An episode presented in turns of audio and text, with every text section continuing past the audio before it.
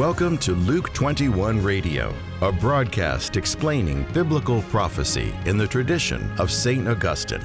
And now, from Greenville, South Carolina, here's your host, Steve Wood. Hello, this is Steve Wood, and welcome to Luke 21 Radio. We're continuing our study in protology and eschatology. We're in Genesis 3. This is part three of our study in Genesis 3 an immensely important chapter for getting the protology or the preview of the end times deception of the Antichrist. And that's what Genesis 3 is giving us this 3D preview of the Antichrist end times deception. And as we've mentioned before, there are three lies that the serpent uses on Eve in Genesis chapter 3. The first lie Did God say? Questioning the truthfulness of God's word. Second lie You will not die. An effective denial of God's word, going from questioning to denial. And then today, the lie number three, which we'll look into you will be like God. You will be like God. Now, if we move to the New Testament real quick, we see St. Paul's teaching about the Antichrist in 2 Thessalonians chapter 2. And there, starting in verse 3, St. Paul says, Let no one deceive you in any way, for that day, that's the second coming of Christ, that day will not come unless the rebellion comes first and the man of lawlessness is revealed, the son of perdition, that's the Antichrist, who opposes and exalts himself against every so called God or object of worship, so that he takes his seat in the temple of God, proclaiming himself to be God. Do you not remember that when I was still with you, I told you this? Now, it's very interesting to me that St. Paul regarded this truth of the Antichrist deifying himself was a part of the foundational truth for new Catholics. That this was something important. This wasn't gravy. This was the meat and potatoes of the spiritual formation of brand new Catholics. And yet, it's not even in our lectionary today in the United States. We, there's never uh, a mention of these verses I just read. But what goes on before the coming of Christ, this is the end times deception, is the Antichrist will be proclaiming himself to be God. It's exactly the lie that Satan told Eve in Genesis 3 You will be like God. Then, if we move to Daniel chapter 11, the very end of the chapter, we have a preview of the Antichrist. I believe, as we mentioned when we studied the book of Daniel, that this description I'm about to read describes a wicked leader by the name of Antiochus Epiphanes, who is a radical persecutor of the Jews, who is also a preview, so to speak, of what the Antichrist will be doing. It says in Daniel chapter 11 and verse 32 He shall seduce with flattery, with flattery, those who violate the covenant. In other words, if you're sinning, you're living a life of sin, and the Antichrist is going to seduce with flattery, okay, um, that's going to be part of his strategies. And says, And this king shall do according to his will he shall exalt himself and magnify himself above every God. He shall magnify himself above all. Okay, another egomaniac, and not just a big I, but the big I who commits the ultimate idolatry of regarding himself as God, the chief God above all. This is exactly falling into the lie of Genesis 3 you will be like God. Now, why will this succeed? Why, why will anybody go along with some guy who goes along and says, you know, I'm God, worship me? He's just a, a regular man. How in the world can they be seduced by this? The reason they'll be seduced that he not only enthrones himself, but he invites company. Daniel 11:32 said he shall seduce with flattery. In other words, he'll not only proclaim himself and magnify himself and deify himself, but he'll say, You are God. You have God within. And today, this is the New Age religion. It might be called self actualization, might be called self realization. It might be called the New Age path to spiritual enlightenment, but it's just believing the original lie, top three lies, you will be like God. There's a important book written on modern psychology by Dr. Paul Vitz. My personal opinion, if your if your uh, child goes to college and studies psychology, they need to read this book by Dr. Vitz before they begin their studies. It's entitled Psychology as Religion The Cult of Self Worship. And there's two editions, a modern edition and an older edition from 1981. I personally like the older edition, but in any case, Psychology as Religion The Cult of Self Worship. And Dr. Vitz isn't saying all psychology is bad. He's himself a psychology and professor of psychology. But modern psychology, if you really drill down, it's part of this self realization, self actualization.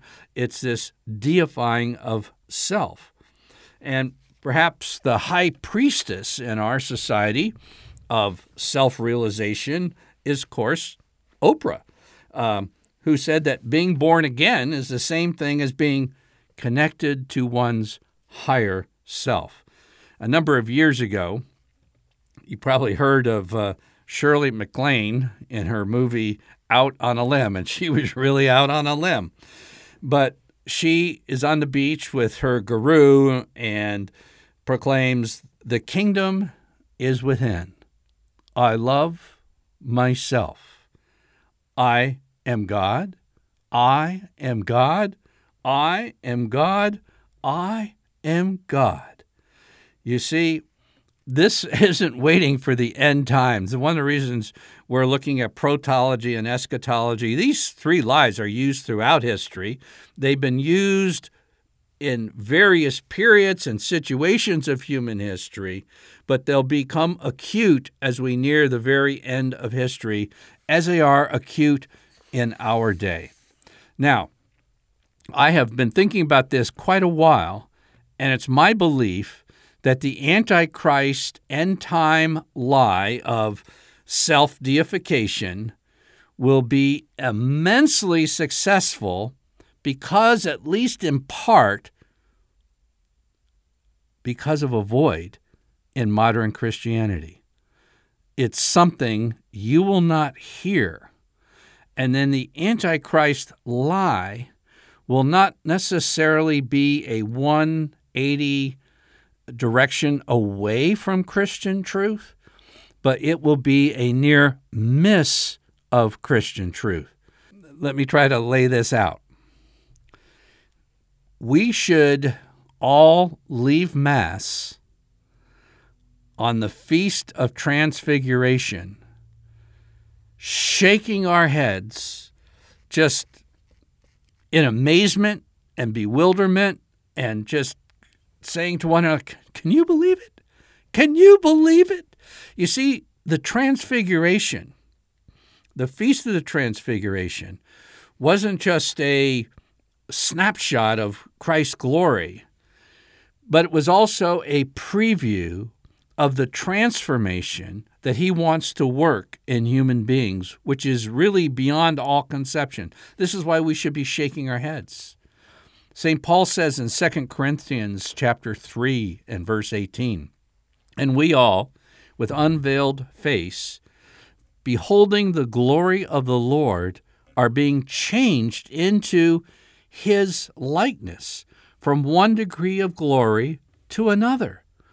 That word in the original Greek language, changed, is basically a metamorphosis. It's where we get the word metamorphosis from in the Greek language. We're being changed in our human likeness from one degree of glory after another into his likeness. And the, the theology term for this is divination or deification. You see, it's not all bad.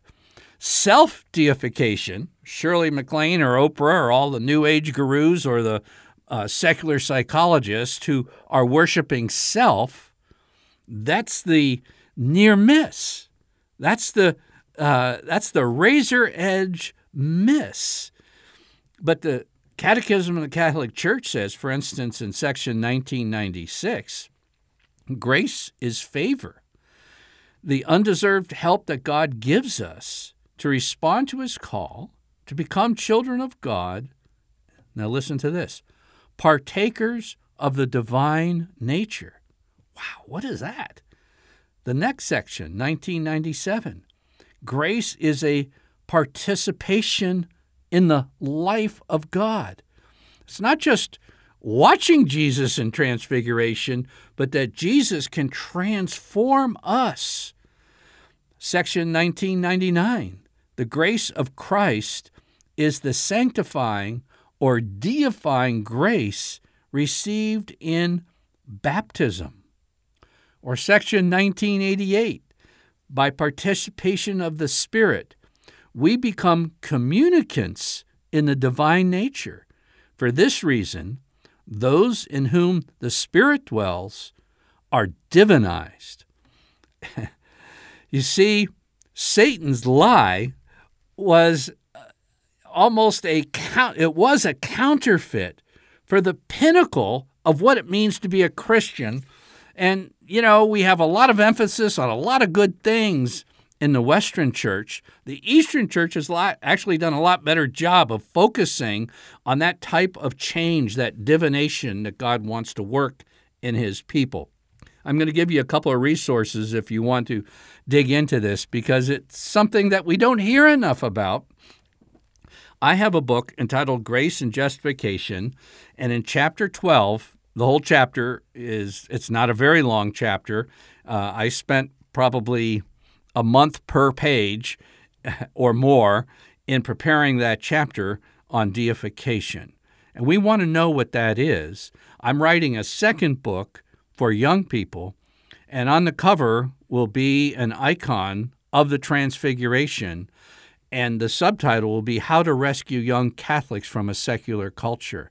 Uh, the secular culture has some pretty strong magnetic pull down, and we need to have the full deck of the Catholic faith to raise our young people up. So, any case, the book Grace and Justification, chapter 12, and then Ignatius Press has a book entitled Called to be Children of God. The Catholic Theology of Human Deification. In there, the in the foreword, Scott Hahn says, Jesus humanized his divinity, but he also divinized humanity. I'm Steve Wood, your host, and you've been listening to episode 217 of Luke 21 Radio.